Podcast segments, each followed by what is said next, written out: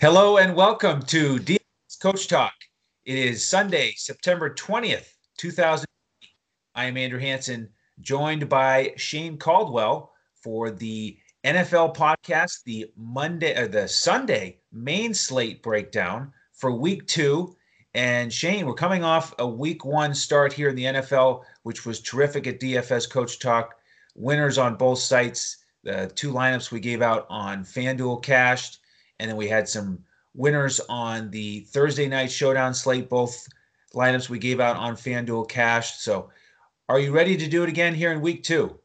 Yeah, I mean, I don't, I don't really want to sound like I'm bragging, but we've pretty much projected every single game flow and every single game plan and all the best plays, and we've just been on fire lately. So yep. we're ready to keep this hot streak going. We've done that in NFL for pretty much all the games and all all the slates, and then we've done that at a really high level in these NBA slates, which are difficult to predict because you only have one game, so you don't have a lot of variance there. You know, they're pretty volatile, and just the way that uh, that we've been able to project these in the NFL and the NBA games exactly how they're going to go, who are going to be the main players, how the coaches and the teams are going to approach it. Like if you listen to our podcast and then watch the game, you would think that we already watched the replay of the game and then recorded a podcast and recorded it. Like so, I don't mean to brag, but just just go watch the tape and you'll see. Yeah. That's right. It's in the tape. Uh, it's right there uh, on, on, on record uh, on YouTube. So uh, we do appreciate your support and uh, got a nice following here growing, and people are recognizing the, the seven day a week NBA podcast. So we do have to mention that real quick here because we had a great night. Uh, one of our members, longtime member JP Wild, took our DraftKings core for NBA tonight and built out the same lineup as I did, and we both took down GPPs, you know, tied for first on the showdown slate. So that was really exciting. And then we have a new member today, E-Man the Man 007. We've got to give him a shout out. He, uh, you know, used our core lineups, had turned twenty dollars into almost six hundred on his first day as a member. So welcome to him. Just wanted to give him a shout out and invite you all in to join us. Uh, we have weekly, uh, monthly, and annual memberships or the fall special, which is still going for you NFL fans. And if you grab that, you get a nice discount on the monthly membership. It takes you all the way through this calendar year. So, with all the sports going on, it's perfect time to join DFS Coach Talk. And what makes us different different is how we dig in, use the eye test, hand build the lineups, uh, and then we're able to give out full lineups on FanDuel. And that's what's really easy. You just come in and plug and play and then on DraftKings, we give the uh, the core, the uh, the coach's clipboard with core plays and pivots.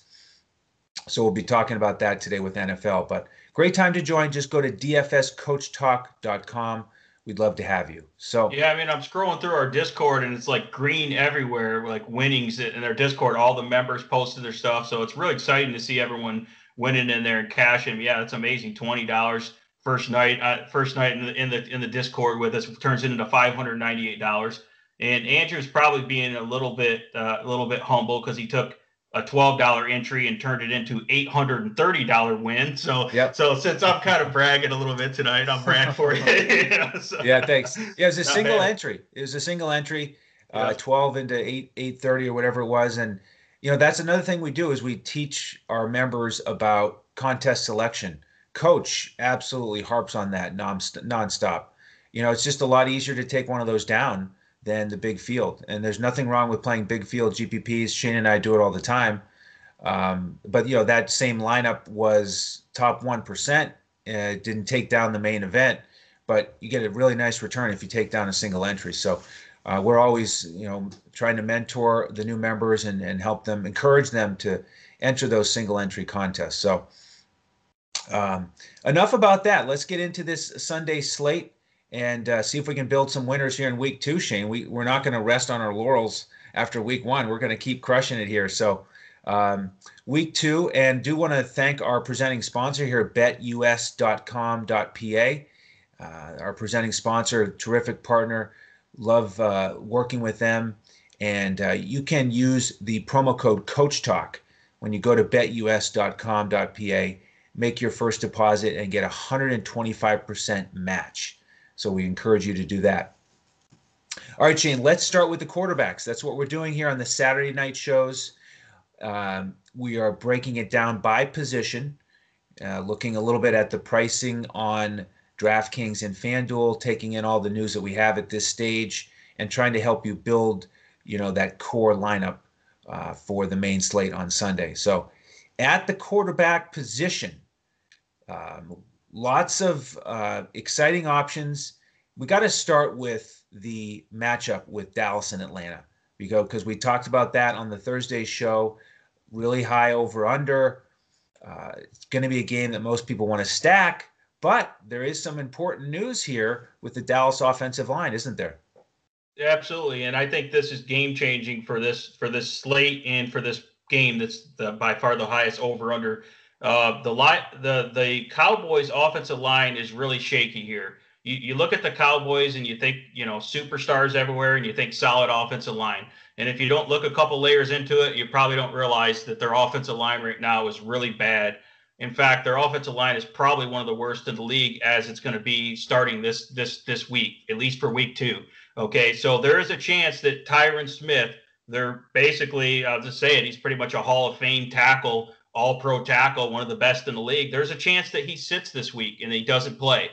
Um, we'll know closer to lineup time tomorrow uh, on Sunday morning, but he has a neck injury and he hasn't been practicing. He's questionable. So he might tough it out. But if he's out and La'el Collins, their other starting tackle, is also already out, he's already ruled out. They've already, you know, lost other guys, you know, uh, on the offensive line, you're talking about shuffling this offensive line, having third and fourth string guys, you know, practice squad guys playing on the offensive line. And the offensive line, if you watched last week's game against uh, you know, it was against Aaron Donalds, but he was taking two of those guys and throwing them around like rag dolls. So yeah. he really was, if you watch that replay. so, and yeah, it, but they, you know, they have Grady Jarrett in there. The the Atlanta Falcons do. You know, they have some pretty good defensive tackles that could cause some havoc in there. So, and that's going to cause, you know, they're going to want, you know, Dan Quinn is a, a defensive minded guy. He's going to want to cause some put some pressure on those guys and produce some pressure packages. So that really affects the uh, scoring output for the Cowboys, the ability to put up huge scores. Is it possible they could still put up huge scores? Yes, but it all starts up front. If you don't have pass protection and you can't run block effectively, guys like Ezekiel Elliott aren't going to be able to be as productive in the run game, then that doesn't set up the play action as well. And then you're your uh, your star quarterback uh, Dak doesn't have as much time to hit Amari Cooper and Gallup and these guys these deep routes. So that changes the whole game to me and the whole game script. I still like the Atlanta guys here quite a bit. You know, they're healthy and they are firing on all cylinders. And the way you attack Dallas is secondary. The way you attack Dallas is through their secondary. It's a weak secondary. They're inexperienced. They're they're not very deep there. They did get Jourdan Lewis back at their corner at their slot corner, so that means CeeDee Lamb has uh, or not CeeDee Lamb. I mean, uh, the the the Russell Gage, who's typically in the slot, he's going to have a typically a little bit harder matchup against Jourdan Lewis, but it's not he's a shutdown. But on the outside, they're very young, young and inexperienced. Uh, Awuzie and uh, and Diggs aren't really that great, so you can exploit them, especially when you have Julio Jones and Calvin Ridley. Uh, yes. so I still like those guys. So, anyways, I still like Matt Ryan. Okay. Since we're talking about quarterbacks, I still like Matt Ryan. I think he can still torch this Dallas secondary. And I don't think the Atlanta running game is that good with Todd Gurley. And I think Dallas's defense is still pretty tough at stopping the run, which means the way you beat them is through the pass game. Um, it just I don't know if Matt Ryan's going to have as much upside if Dallas isn't scoring a lot. There might not it might be a little slower pace game and not quite as high scoring. But I do still really like Matt Ryan and his weapons around him as well. Um, so I'll start with that. And what what do you think about the, uh, this game and this position? Yeah, it's it's interesting. I think if Tyron Smith could hear this podcast, that'd be great because he'd say, "Finally, folks are realizing how important I am and the left tackle position. I mean, this could potentially change this game and therefore the entire slate. It's just a, a massive domino. So I think he would appreciate that. But uh, I'm with you. It is huge news. So that's one of the things we'll check at 11:30 Eastern before we give out our final player advice to our members. So, um, you know, I, I you got to look at some pivots here. Um, I, I, right now I'm staring at Josh Allen. You know, he's got the price right in between those guys on DraftKings. I, I like the idea of playing him naked. Uh, hope that he runs in a couple uh, against Miami, just like uh, Cam Newton last week. And you could do that and still use a couple of the skill position players from Atlanta, Dallas. Like you said, you could still use Julio and or Ridley. Uh, we're going to talk about their tight end when we get there as well. So uh, that's one option. There are a couple cheaper quarterbacks that I got to mention as potential stack options because we certainly like to do that in our GPPs. So Tom Brady and and Ryan Tannehill. I want to mention those two. Get your thoughts on that. Tom Brady is in a nice matchup against Carolina, and we know that Godwin is out, so it shrinks the pool a little bit for his targets, which is which is nice. So we've got Mike Evans at a decent price. We've got Scotty Miller. We've got OJ Howard and and Gronk. So a lot of a lot of uh, solid weapons. So there's one one place you could go. And then Tannehill, uh, we also have injury news there. AJ Brown is out. So now you get some receiving options that are a little bit cheaper. Uh, you can go with Corey Davis at 4,000. Uh, you can go with uh, Adam Humphries. You can go with the tight end Jonnu Smith. So those are uh, two stacks that are a little bit cheaper that you could differentiate and get away from the Dallas Atlanta game. So, what do you think about those two options? Well, uh, I do love Tom Brady, so I'm on the same page there. He's one of the first, you know, one of the first names after Matt Ryan I wrote down that uh, guys that I've really narrowed down to.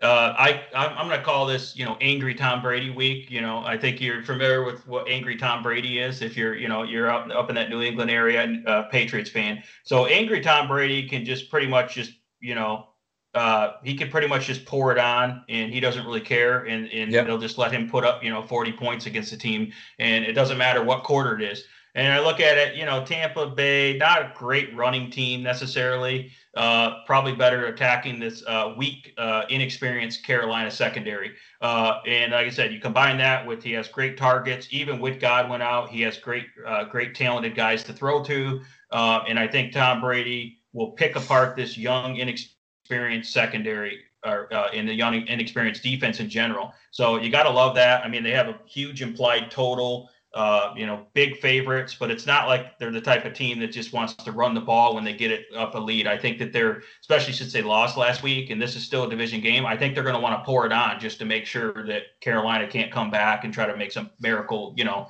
Teddy Bridgewater miracle or something. so so again, I yeah, I'm, I'm all in. I really you know, and we'll talk about the guys that I like with him uh, when we get to wide receivers here. They're pretty obvious, but uh, I don't think they're going to get that high ownership. So yeah, I, lo- I love Tom Brady here. You know, I'll just I'll say though, I'll be honest, I don't like Tannehill. Okay. Uh, I feel like this is a game where they're going to pound Jacksonville huge advantage in the in the run blocking and in the running game here. And you, you, you know, I'm sure you can imagine what who I like from Tennessee. It's it's pretty it's pretty obvious. We'll we'll, we'll wait till running backs. Okay, so I feel like this is a Tannehill game where he only has to throw like 18 times or something. Okay. Like, and if you look at Tennessee's game scripts last week when they're at home and they're dominating, that's how it was. Tannehill, he was super efficient but he, he barely even threw the ball, you know. So if, if I'm not going to get massive volume or at least decent volume out of it, even if he is productive, I'm not interested in it in DFS. It's all about volume and production, you know. Not everyone can be like uh, Russell Wilson and you know only throw the ball like you know 20 times and just completely torch people. Or I mean, now well now Russell Wilson's actually getting volume. It's a whole different game than then. But I know I just don't like Tannehill here. I mean, he's down his top receiver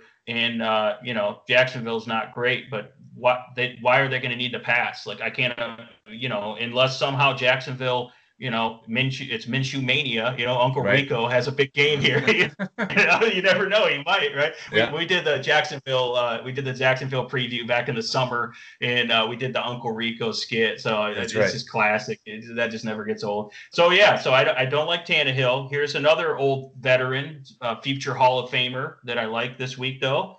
Speaking of you know goats, uh, since we were talking about Brady, is Ben Roethlisberger. Um, no, I like Roethlisberger uh, against Denver. So Denver has to travel into Pittsburgh. Pittsburgh's home opener here. Uh, Pittsburgh's big favorites. You know, their defense is obviously solid. Don't I don't like the chances for Denver here. And I think that the way you attack Denver, by the way, their starting corner, their best corner, AJ Bouye, is out. He's already confirmed out. And Denver was already weak in the secondary. And guess who else is out? Von Miller. He's out, you know, right. for a long time. Their best pass rusher. So okay, so Denver doesn't have a good pass rush, not as good a pass rush. They uh, and they lost their best corner. And they're going into Pittsburgh against you know, I don't know if I can call him angry, but it's, you know, revival Ben Roethlisberger here, right? So what do you think Roethlisberger is going to do to him? And, you know, they can run the ball, but they actually have a better advantage in the uh, run blocking, uh, you know, matchup here than they do passing uh, or, or, or, I'm sorry, pass blocking than they do running. So Denver's pretty tough against the run, and the way you exploit them, the way you attack them, is through the pass game. And Ben Roethlisberger happens to be a good quarterback. He looks like he's healthy again, and he has a full array of weapons, of course. So yes. Ben Roethlisberger, and he's also the type of guy that doesn't mind putting up 35 to 40 points on you and just running the score up on you, which means good volume, good production, and it means fantasy upside. And I don't even think these guys are going to be like Tom Brady and Rosberg. I don't think they're going to be the highest owned guys. You know, people are going to be looking elsewhere. So that's why I, I really like these savvy veterans in a, in a great, great matchups, great situations. Um, and I think they can really torch these teams here. What, what are you thinking about Big Ben here? Yeah, I, I, I hear what you're saying. I think it's a good matchup for the passing game. I do also like the Steelers defense. And if they just completely shut down Denver, I'm a little bit concerned about if they really will pile it on, if they'll need to, uh, if they'll just pound the rock in the second half, and uh, you know let let Conner and and Snell mix it up a little bit. Uh, so that would be my concern: is if the defense is so strong, maybe the defense scores once and takes a, takes away a little bit. Uh, so I probably would prefer Tom Brady over Big Ben. And I agree with you there. I, I did think yeah. about that scenario. I think that the Steelers would continue just to like score on them probably, mm-hmm. even if they get a big lead, because I just feel like that's the way that's kind of like the way the team's just rolling, what's going to roll right now. Yeah. Uh, sometimes they will do that, just blow a team out every now and then. Because um, yeah, I don't, I don't think Tomlin's going to be like, ah, let's just you know slow the game down here. Uh, but yeah, I, I, agree with that. The game trip's not great, and if you want to be able to play Pittsburgh's defense, which I am very interested in them, um, then yeah, it doesn't always make sense. Although the scenario is they get a big lead and uh, you know Drew Lock's like slinging the ball around and throws another pick six. So there's a scenario right. where the defense scores and Roethlisberger still gets like three touchdowns and 300 yards, and you're fine, right? So, mm-hmm. but yeah, it, I can understand that. In terms of game script, it doesn't make much sense. It makes sense that they would just run the ball and run the clock out and then not have to pass that much. So, okay, um, and then I mean, I still I'm still interested in Lamar Jackson, even though he is super highly owned and super mm-hmm. expensive. Uh, you know, if you can get enough value in there, I'm interested in uh, Lamar Jackson. Uh, you know, I, I'm I think that he's in a good spot here uh, against Houston. Houston should be able to score a little bit on that Baltimore defense, so it's a great game script. Um, and obviously, I'm not really afraid of their secondary. And I think this is a game where if he has to score a little bit more, um, they, they, he might he might run it a little bit more. Where I'm projecting this year that he's going to pass a little bit more and run a little less. I think that Lamar Jackson might have to get out and run a little bit more against Houston. Um, you know, if the if the coverage is decent, but yeah, I, I think I just like his, his rushing upside here as as he, as usual with Lamar Jackson, and I like him being able to get uh, attack them through the passing game and probably have to pass the ball um, more than probably run the ball here. But you know, I, I think it get they could gash them in the pass game too. But if Houston can keep up and score here, um, that yeah, that could be a that could be a pretty good play. Um, what are you thinking about Lamar Jackson here? Is he is he too expensive, or do you like him? Well, you know, I wasn't on him when we did the Thursday show, but now yeah. that I'm really digging in and building some lineups, um, there are you know for GPPs there are a couple cheap running backs and wide receivers that I'm interested in. And so then all of a sudden, you know, you've got a real opportunity to go ahead and spend up and get him. So I will have some exposure to him um, just because of the the lineup construction. Okay. And uh, before we go to running backs, let me ask you about two cheaper quarterbacks. Uh, Kyler Murray, who I think is underpriced at 6,100 on DraftKings, going up against the Washington football team, and then Jimmy G at 5,700 against the Jets. Uh, you know, Josh Allen had such a great performance against them last week. They're just not in a good spot. Uh, so, what what do you think about Murray and Jimmy G? I think Kyler Murray is going to be one of the highest owned quarterbacks because he is underpriced. I agree.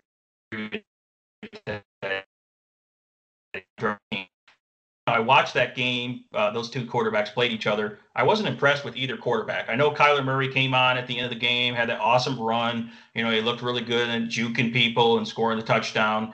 It's just I can't get over uh, this is this is my thing. I just can't get over the size of Kyler Murray uh, against these, you know, uh, the Washington football team. We talked about, uh, you know, they got a good football team. You know, they got a good, they got a good defensive line. I gotta say, yeah. I gotta say that joke every time. So I just think that the size and the length of that of that defensive line is going to cause havoc on on Kyler Murray. I watched San Francisco last week. You know, bat a lot of balls down. One of them was intercepted after it was batted down. I think they're going to cause a lot of pressure on Kyler Murray and really put a spy on him and contain him.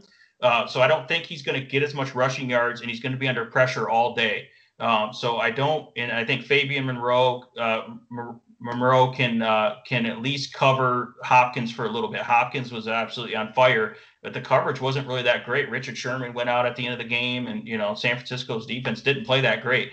But I just they are at home. Arizona's at home. It's a fast-paced offense. Uh, Kyler Murray's going to be slinging the ball. I just don't like how he just throws a bunch of those little short passes. He doesn't really get that many air yards. I mean, he started to throw a couple like 15 yard passes to Hopkins, but other than that, it was just dinking and dunking down the field. Uh, he saved his game with the rushing touchdown. I don't think you're going to get that. And I think he's going to be turnover prone in this game and he's going to be under a lot of pressure. Um, so even though it does look like a great matchup on paper, I'm not quite sure if I don't I don't like Kyler Murray. I didn't think it, for the eye test, I don't think he actually looked that good to me in, in okay. week one, even though he did come up big at the end. Okay. And you know, if he does get another rushing touchdown and you know, another 80 to 100 rushing yards, then obviously he's probably going to hit value and smash. But I just, for whatever reason, just watching the film, I didn't like him, and I thought uh, uh, Garoppolo looked really bad as well and Garoppolo has no really reliable targets. George Kittle's going to be out this week, by the way. So, so you got George Kittle out and Deebo Samuel out. So, and I don't even care what defense they're playing.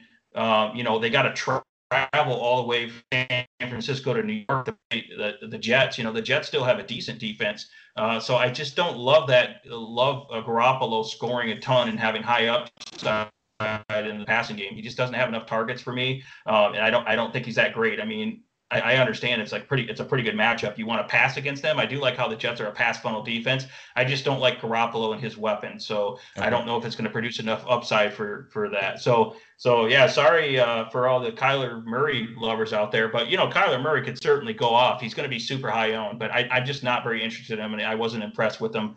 But he could certainly prove me wrong. He's at home He's very talented in a fast paced offense, but we're, we're going to see tomorrow, I guess. But yeah, that Washington football team, they're pretty solid, you know?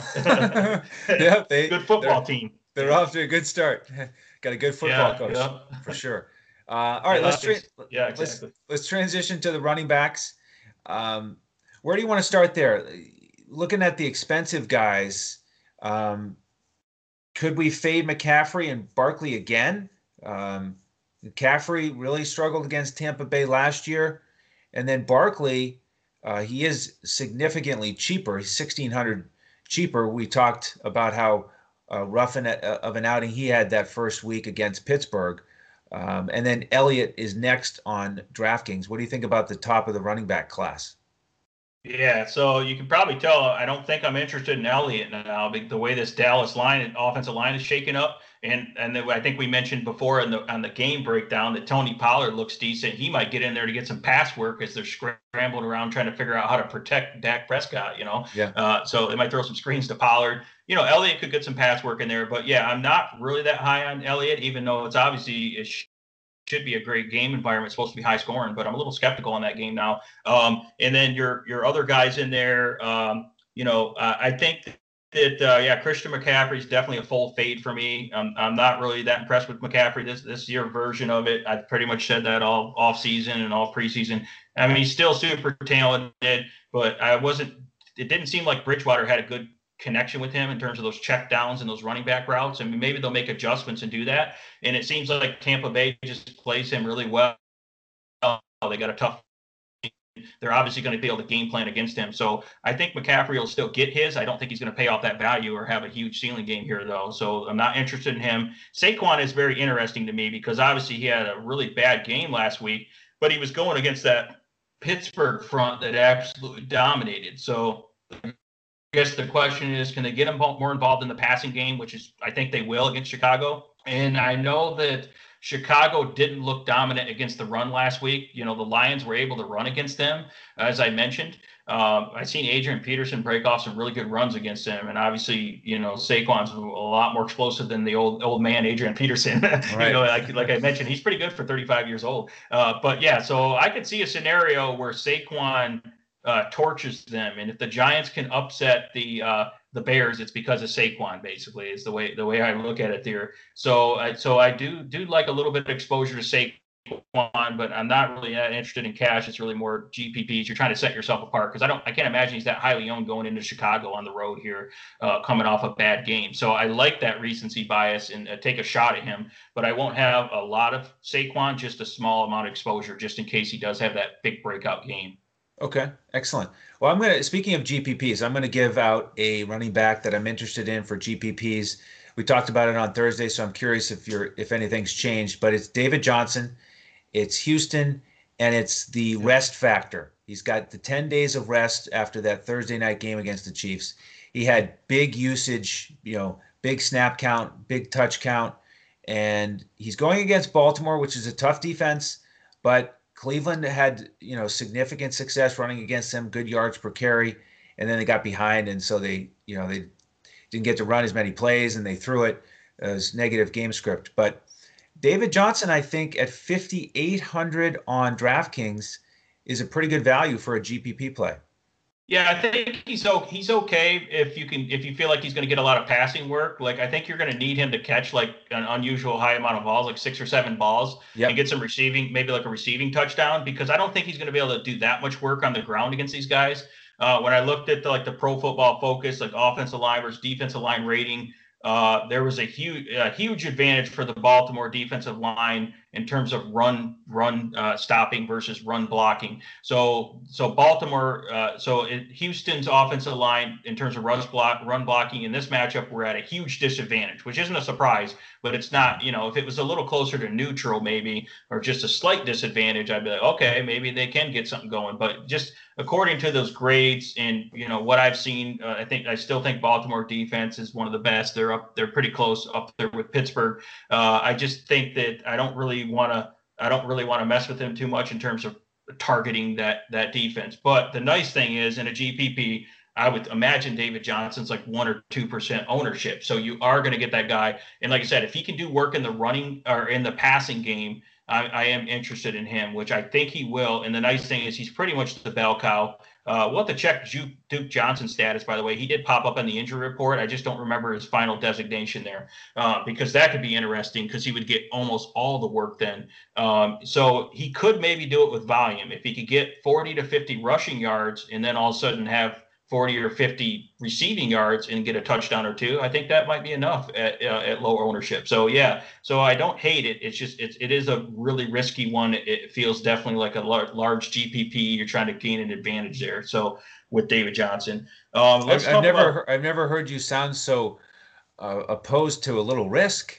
I know. Yeah, exactly. No, I, I think it's it's it, yeah, it's nearly almost too much risk here. Oh but, my uh, gosh! Wow. But no, like I said, there's a path where he can he can uh, do work in the receiving game here. I just you know I love Baltimore's defense, so I just don't like targeting uh, people against them. You know. Right. Uh, but I, I, love David Johnson in general this year. Okay. You know, just not in this matchup necessarily. But yeah, I mean, like I said, Bill O'Brien is determined to to prove that he made the right That's trade. Right. So he might just Absolutely. keep pounding into Baltimore. Maybe David Johnson breaks a few.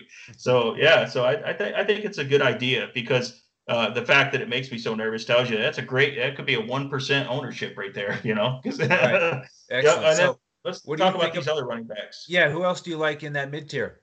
This one is the one that makes you nervous because when yes. I mentioned his name earlier in the week, you're like, "Oh no, this guy yeah, is hurt. I'm still nervous. Still back, and I, I know what's coming. I'm still nervous. And, and I, you know, again, this is like how, you know, I'm nervous about David Johnson. You're nervous about Miles Sanders. I like the fact that people are nervous about Miles Sanders. Uh, I know you were worried about him splitting. I don't think he's going to split. I think he's going to come in. He's fully healthy, fully practicing. They're getting Lane Johnson back. They're starting tackles. So the offensive line slightly better this week. Okay. And I'm not afraid of the Rams having to travel all the way to Philadelphia. I'm not afraid of that. I think that they're uh, the Rams looked decent last week, but they were going be going against that banged up uh, Cowboys offensive line. Zeke Elliott had a pretty good game through the air and on the ground, and I think Miles Sanders is going to have a production. He's going to be attacking. He's going to be the bell cow, and he's going to get production on the on the ground and through the air. And I feel like Miles Sanders is a two touchdown type guy, like a rushing touchdown and receiving touchdown, and he's going to do a ton of work. And he's way too cheap because he is priced out like a guy that's splitting carries, like a guy that came back from an injury.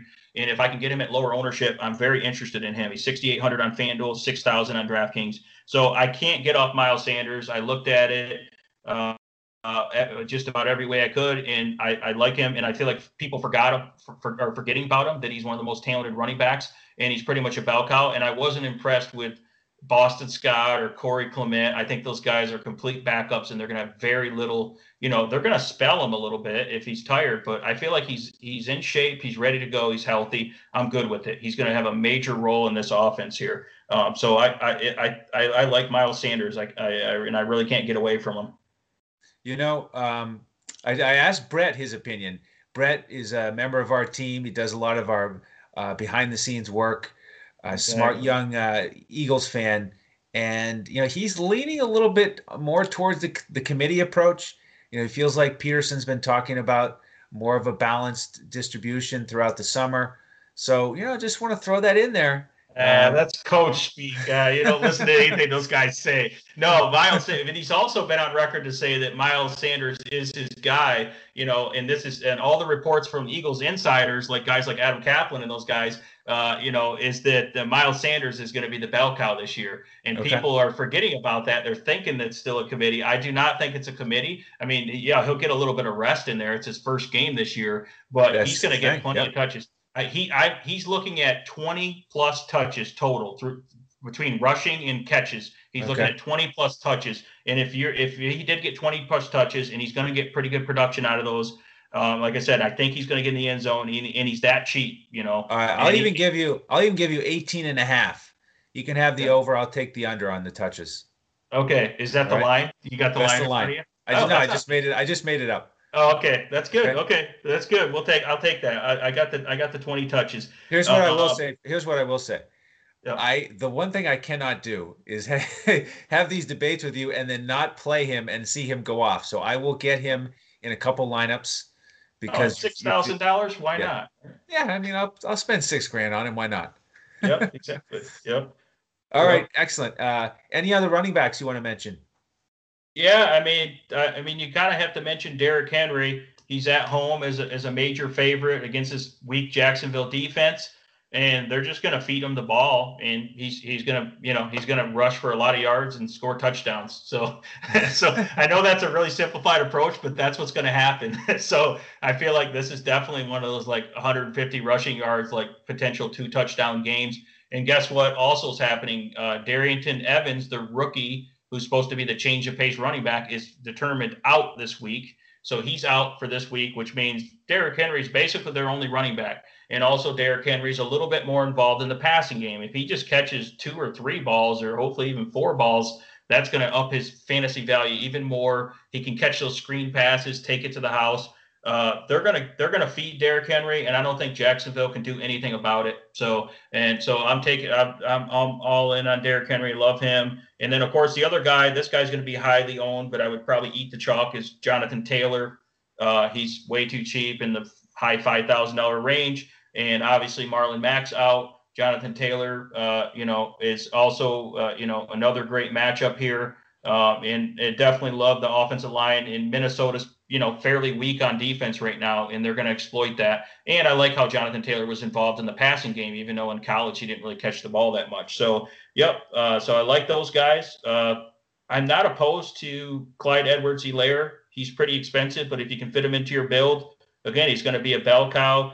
Um, I think that they uh, that uh, I think that Kansas City can attack them with a running back. Um, they have, you know, they have some pretty good corners for the LA Chargers, so it might not be as easy to exploit them in the passing game. So you can you can hit them with the short passing game with the running backs and hit them with the running game. Uh, uh, they they are pretty uh, they're exploitable in terms of running against them. Um, so I definitely like Clyde Edwards-Helaire. Um, and then how about uh, my guy Adrian Peterson here? Uh, I think he's going to be pretty low owned. Can you believe it? A Detroit Lion. Uh, I, am shocked. I, I, was, yeah. Can you? Are you shocked? I mean, I think that that's a good way to attack Green Bay. They are vulnerable to the run, and you know, Adrian Peterson does pretty good against Green Bay typically. Um, the Lions still are not sure if they're going to have Vaitai back, their starting right tackle, but the offensive line's still pretty physical. Um, I think that they can, if there's a game script where it stays close, Adrian Peterson will actually get a lot of run and productive, and he's going to be their goal line back, their red zone back. He's pretty much their main back now. So, uh, so he there is a there is a scenario where he's pretty cheap, 5,500 on FanDuel, 4,700 on DK, where Adrian Peterson gets around 100 yards and a touchdown, and that pretty much smashes value at that point. Um, you know, he might get over 100 yards. So I do like him. Um, and here's a here's the the sleeper kind of uh, cheaper guy. I'm kind of interested in Antonio Gibson for the football team over there, um, and I think that they have a pretty good matchup against uh, Arizona. And if they get him more involved, which I'm hearing reports that they might get him more involved, he can do a lot of work in the passing and running game. And he's the type of guy who's explosive that can take it to the house. He's really a good athlete. He's 4,300 on DK. What do you think about Antonio Gibson? Too much risk, or do you like a shot on a shot at him here? Yeah, I, I do like that. I think there's a decent chance that although he didn't get a lot of snaps and touches, that they'll they'll say, okay, you're a rookie, you've got that under your belt. Let's get you in a few more plays here, and they'll expand his role. So I think that's a, a solid play. Uh, we saw that uh, San Francisco had a lot of success catching the ball out of the backfield against Washington. Um, so um, that's that's. I think I mixed that up. Um, I was thinking about uh, Arizona. Um, yeah. So, um, but yeah, I think I think you know just getting him some more snaps uh, makes him an option at 4,300. But there's another guy at 4,300 who I want to mention on DraftKings. I, I mentioned him on the Thursday show, and that's Myles Gaskin. And oh, yeah. he had 13 touches.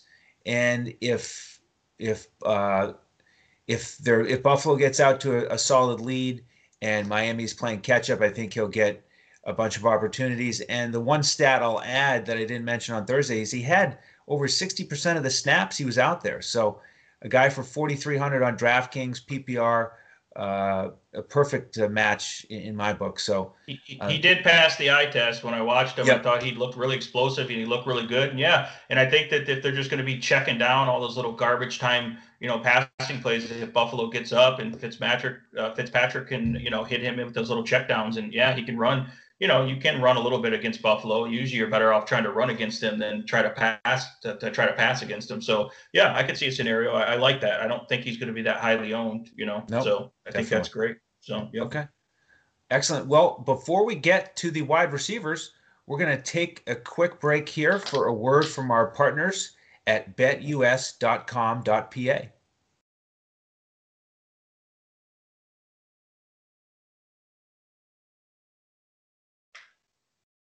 All right, welcome back. So, Shane, let's transition to the wide receivers. Um, we've talked about uh, some of the quarterbacks we liked and potential stacks. So, as you're building out your lineups here, where are the where are the first uh, few guys that you're looking at? Do we have to talk about wide receivers? Because I don't really want to have to talk about Davante Adams, how he's going to annihilate the Lions. Yeah, on Sunday. That's right. Do we have to really talk about him? So yeah, I think uh, you know, like I said on the last podcast, Davante Adams is now like 2019 uh, Michael Thomas, which is kind of scary. Uh, and yeah, he's going up against. So the update on the Lions: Desmond Trufant is out. So probably one of our best corners. Our slot corner uh, uh, is uh, Justin Coleman, also one of our better corners, is out. So we're left with uh, Tony McRae in the slot, who's not very good.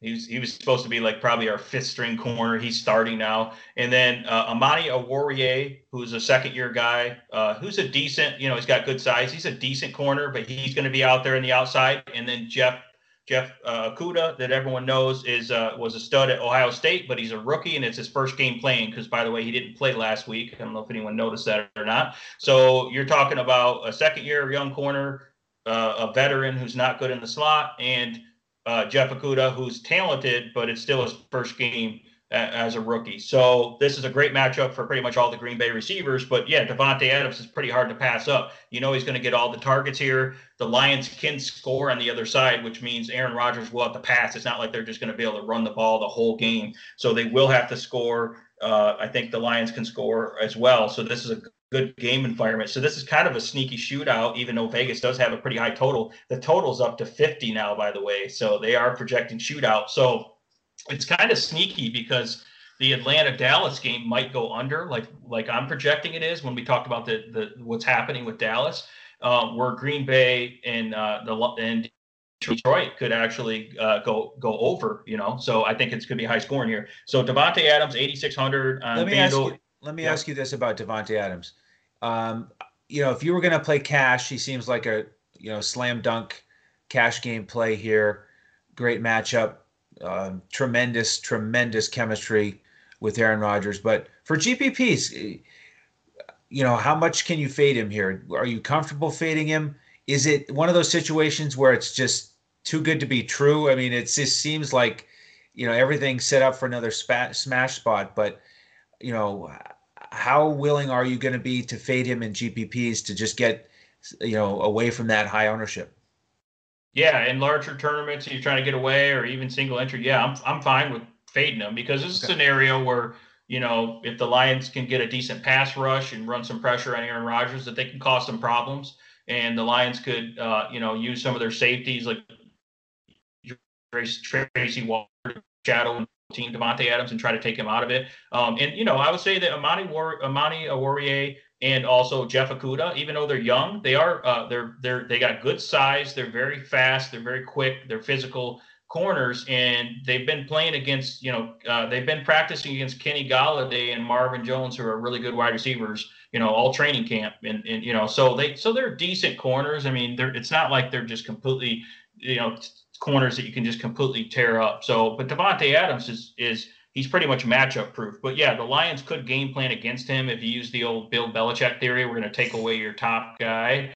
Um, they could game plan, and there's a scenario where they could actually contain him, where he doesn't have a monster game. And also the weaknesses in the secondary, like for example, Allen Lazard could could go out because he's he's getting more coverage with Tony McRae, who's their worst corner, right? So maybe Allen Lazard goes off and has a big game instead. So yeah, so yeah, I'm fine with fading him GPP because I think his ownership is going to be. I haven't looked at the recent projection, but it's going to be ridiculous, probably right. thirty to forty percent. You know, it's going right. to get really high. So, yeah. Excellent. All right. Well, who else are you looking at after him? Uh, you know, I still like Julio Jones. You know, he's he's almost expensive, almost as expensive, but he's a good. He's enough discount from Davante Adams. That's the guy I would pivot to.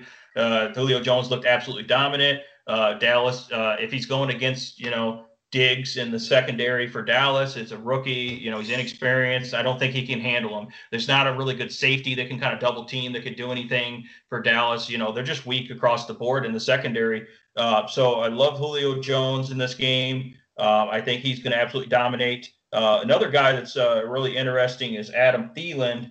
Uh, I'm really liking Adam Thielen. He's got a great matchup against uh, Indianapolis secondary. is not looking that great. Uh, they don't have that much of a pass rush, and Kirk Cousins loves Adam Thielen, and Adam Thielen is he's borderline uncoverable. You know, in, in terms of his route running and his timing and his chemistry with Kirk Cousins, he's just really good. And uh, you know, I think that they, they could actually get down in this game too. The Colts offense is running on all cylinders. Um, they could be down and actually have to pass, uh, which means Adam Thielen gets even more targets. So I think he's worth paying up for. It's just a matter of roster construction. Can you pay his price because he's north of seven thousand dollars? And then we got uh, Mike Evans. Mike Evans, uh, you know, going against this, uh, you know, weak Carolina secondary. Uh, a lot of people are thinking he's still injured, but according to practice reports, he's fully healthy. So he's he should have a bounce back week here. He had a really bad, bad week puts him at lower ownership because of the recency bias. Uh, so I think this is definitely a over 100 yards, one to two touchdown type game for Mike Evans, and it's going to be Tom Brady's guy. I think Tom Brady will take some deep shots. You know, I think that he'll dominate underneath and in the deep game. And uh, you know, you can pair him up with angry Tom Brady here, and I think you got a pretty good pairing here. Um, and then, of course, while we're talking about that, we might as well talk about my guy Scotty Miller. I never thought I'd be so excited about Scotty Miller, but yeah, Scotty Miller, you know, he's the poor man's Julian Edelman. You know, uh, he's always got to have a little Uh, Brady's got to have his little Wes Welker, Julian Edelman guy who's a little quick guy in the slot. Scotty Miller's got a great matchup. He's super cheap. He's way too cheap on DraftKings at 4,100. So I think this guy can get targets in the red zone. I think he's just going to get a ton of targets because, by the way, Chris Godwin's out, which I think we mentioned that. So that really changes things. Um, and then we're looking at, you know, D- I kind of like DJ Chark because uh, I feel like if they get down in that game uh, with DJ Chark, that they're just going to be passing a ton. Uh, Tennessee should be up big, and Tennessee's pretty weak in the secondary. That's the way you attack them. And it seems like in those garbage time games that Minshew always throws a deep ball to DJ Chark and, you know, he right. gets like a 60 yard touchdown. Yeah. Tennessee's like, we're up by 30. It doesn't matter. And DJ Chark's like, yes, you know. so, yeah. So, yeah, Minshew's, you know, he's got the mustache. He's running around like celebrating that they're only down by 20 now. So that's the way I see this playing out with DJ Chark. And he's pretty cheap, you know, he's got outside here. So, uh, and then my other guy is uh, Terry McLaurin. You know, I like Terry McLaurin. He was shadowed by Darius Slay for Philadelphia last week, and Darius Slay tends to contain him. Um, but now uh, you got Terry McLaurin. He's going against Arizona. So, and Arizona's going to put up some points uh, against Washington, even though I said it, I don't love Kyler Murray. They're still going to put up some points. It's a fast paced game. Uh, Washington can get up to pace as well with their new offensive coordinator. They can have a fast pace as well and try to exploit Arizona and try to score with them. If they get up and run, uh, there's going to be more pass volume here and Terry McLaurin, I think, can beat that Arizona secondary. They're pretty weak, you know. So, um, so I, I, like Terry McLaurin to flash and have a big game, and he's still pretty cheap because he hasn't had a big game yet this year because obviously it's only one week. He's 5,900 on DK, 65 at uh, uh, uh, FanDuel, and he's the type of guy that has huge upside that you can get by him here. I think Dwayne Haskins has improved this year. You know, he's still not great, but he's good enough to, for to, for a big Terry McLaurin game here. And I think Terry McLaurin is a superstar, and he's just waiting for a breakout here. So this is a good game for him to do it, even if it's in garbage time, kind of like DJ Chark, here. So. Okay, excellent. A couple of the guys I want to mention. Uh, Calvin Ridley, uh, I, I, like that matchup, of course. I yeah. still get some exposure there. Uh, Kendrick Bourne, I, I want to go back to him in some GPPs. He's under 5,000 on DraftKings. And with Kittle out and Deebo Samuel's out, uh, it's just there aren't that many guys there. Um, as we talked about on the last show, he had a he had a red zone target in the end zone uh, that got deflected at the last second. So uh, I think there's a, a, good spot there for him. And Diontae Johnson for Pittsburgh, I like the matchup there. Um, getting uh, you know through the through the slots, some underneath routes. Uh, you know Ben uh, targeted heavily in, in week one and uh, really great price tag on on DraftKings at 4500 and the yeah. last guy i don't think you mentioned him your boy quintez Cephus. oh uh, yeah for detroit folks if you're not following shane on twitter go to det sports shane and follow tw- uh, follow shane. You could also follow me on twitter at language olympic.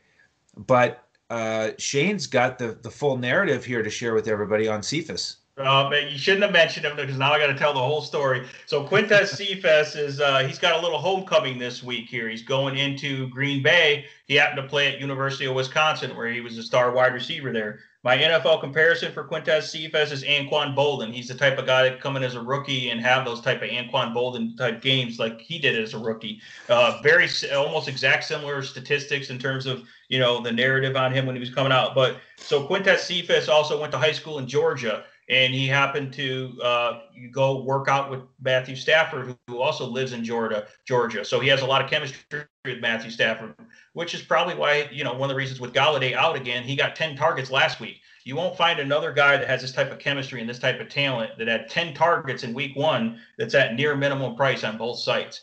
Um, also, uh, Quintez Cephus went out to San Diego and lived with Marvin Jones for part of the summer, and he trained and he did nonstop training with Marvin Jones and you know uh, wide receiver drills. So he's been working out and putting the work in. The guy's super smart. He knows the offense, and he's the type of guy. He's getting red zone targets. I, I feel like he's definitely. I know it's hard hard to predict touchdowns, but this is the type of guy I think he can get around six catches for around 70 yards and a touchdown this week and he's 3,800 on DK and 4,600 on FanDuel. Try to find another wide receiver that's $4,600 on FanDuel that you think is that has this type of upside. I mean, that's his upside, basically, you know, 70 yards and a touch, right? That that has this type of role in the offense with Golladay out.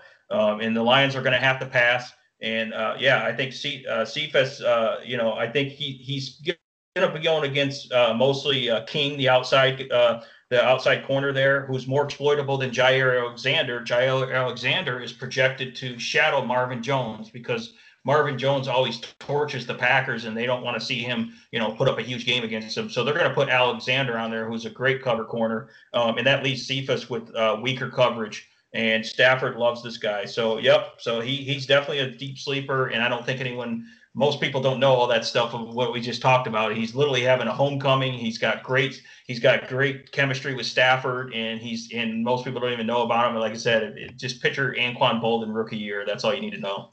That's that's a nice breakdown. I enjoy, yeah. I enjoy that. It's a great great narrative. So yep. on on that note, let's transition to the tight ends. And uh, big news there, of course, at the top, we've got George Kittle out. So if you're looking at that top tier, we've got Kelce, we've got Mark Andrews, Zach Ertz. Uh, if you had to play one of those guys, who are you looking at?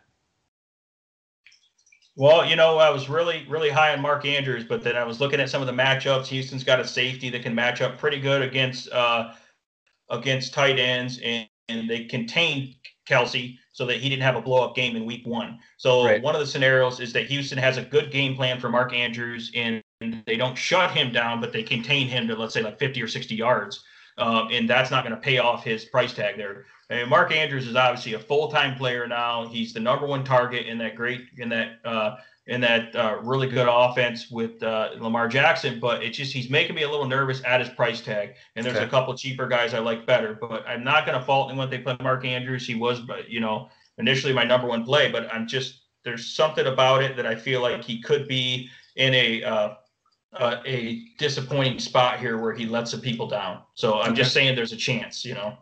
So if you if you avoid those most expensive tight ends, who are you who are you targeting? Yeah, I mean, uh, I think you could take a look at the Philadelphia tight ends, Zach Ertz or Dallas Goedert. Those guys are pretty much like starters because they don't have that good of receivers really, um, and they run a lot of 12 personnel, and they have great chemistry with Carson Wentz. And the Rams aren't going to be that great at covering tight ends, so you could look at those guys. And then I still like those other two mid-tier guys that I loved last week. That's Hayden Hurst for Atlanta. You know, he's their number one tight end. Uh, he gets a lot of, uh, he's getting a lot of deep shots there. I like how he's a field stretcher and he's super athletic and he's just a big play waiting to happen. And Dallas is uh, like Jaylon Smith's not really good at covering tight ends. He's the primary tight end guy. Their safeties aren't good. Um, so we feel like they're going to exploit Dallas through the passing game, and Hayden Hurst is going to be a big reason for that. So I love Hayden Hurst. He's a red zone threat and a big play threat. So He's only 5,700 on FanDuel, uh, so you got to love him. And uh, let's see, do do we have his price? 4,600 on DK is like way too cheap for Hayden Hurst. So, um, so that's kind of a lock and load over there on DK for me. And then I still like my guy TJ Hockenson. Again, Golladay's out. Um, the secondary is pretty good for Green Bay. Um, so if you want to attack them, attack their linebackers and safeties. And Hockenson is a complete mismatch.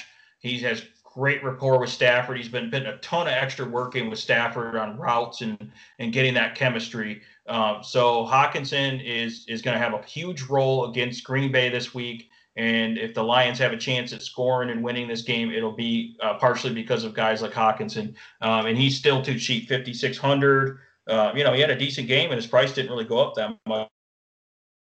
So 5,600 FanDuel 5200 on DK. So I really like those two mid tier guys. And then if you want to go down to the dumpster dive in here to the lower price guys, you know, I think that this uh, Jonnu Smith is really interesting for Tennessee. Um, all of a sudden, AJ Brown's out, and he has a great matchup against Jacksonville. And Jonnu Smith, he gets those little tight end screen passes. He's yep. he's a big physical athlete. He's the run after the catch. He's one of those like four or five type guys, but he's huge. So he's the type of guy that can just take one of those screen passes to the house. Um, he can get some red zone targets. He got a touchdown last week, so he's way too cheap at like you know forty nine hundred on uh, you know on FanDuel. So you can take a look at Jonnu Smith. There's a couple other guys there. Uh, Logan Thomas is you know that other guy that I've talked about for Washington. He's their main tight end. He's and they're going to have to pass the ball, so he could probably have a decent game here um, as well. Um, so those are a few of the tight ends I like. Tight end is a pretty tough position, but there's a couple guys. Those couple guys I mentioned, I do really like.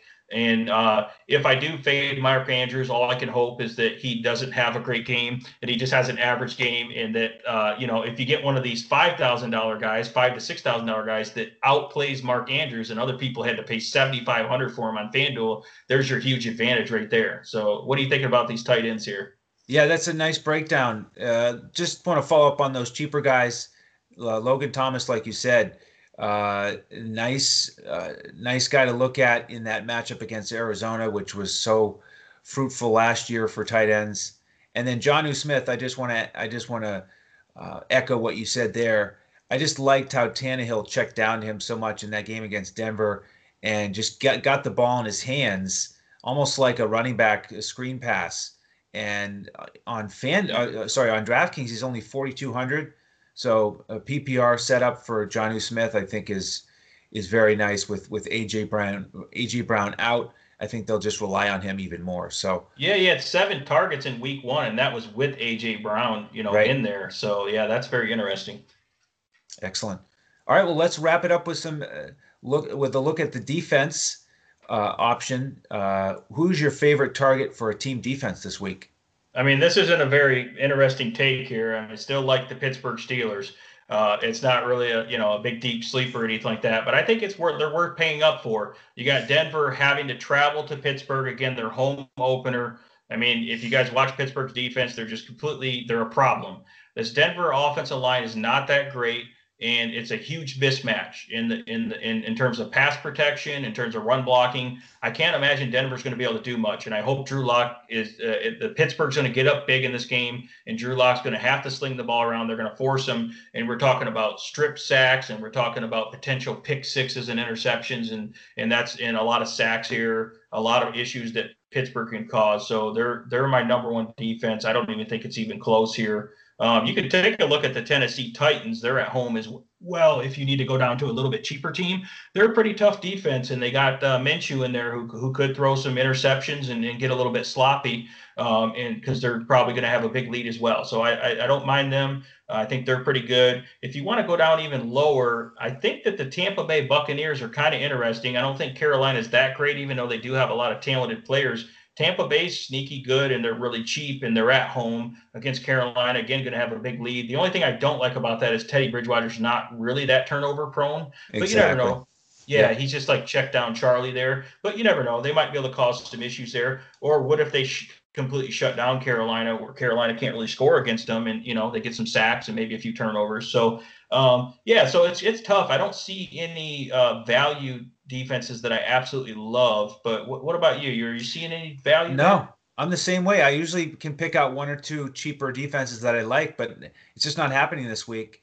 And the hmm. Buccaneers, it's it's the, for the same reason. You know, Teddy Bridgewater was excellent last year in ball protection and uh, taking care of the ball. So um, I'm looking really more at, at the Steelers and Titans, like you said. Steelers definitely my favorite as well. And I, I do like the Bills. I, I hear what you said about uh, the spot that they're in, having to travel into the heat.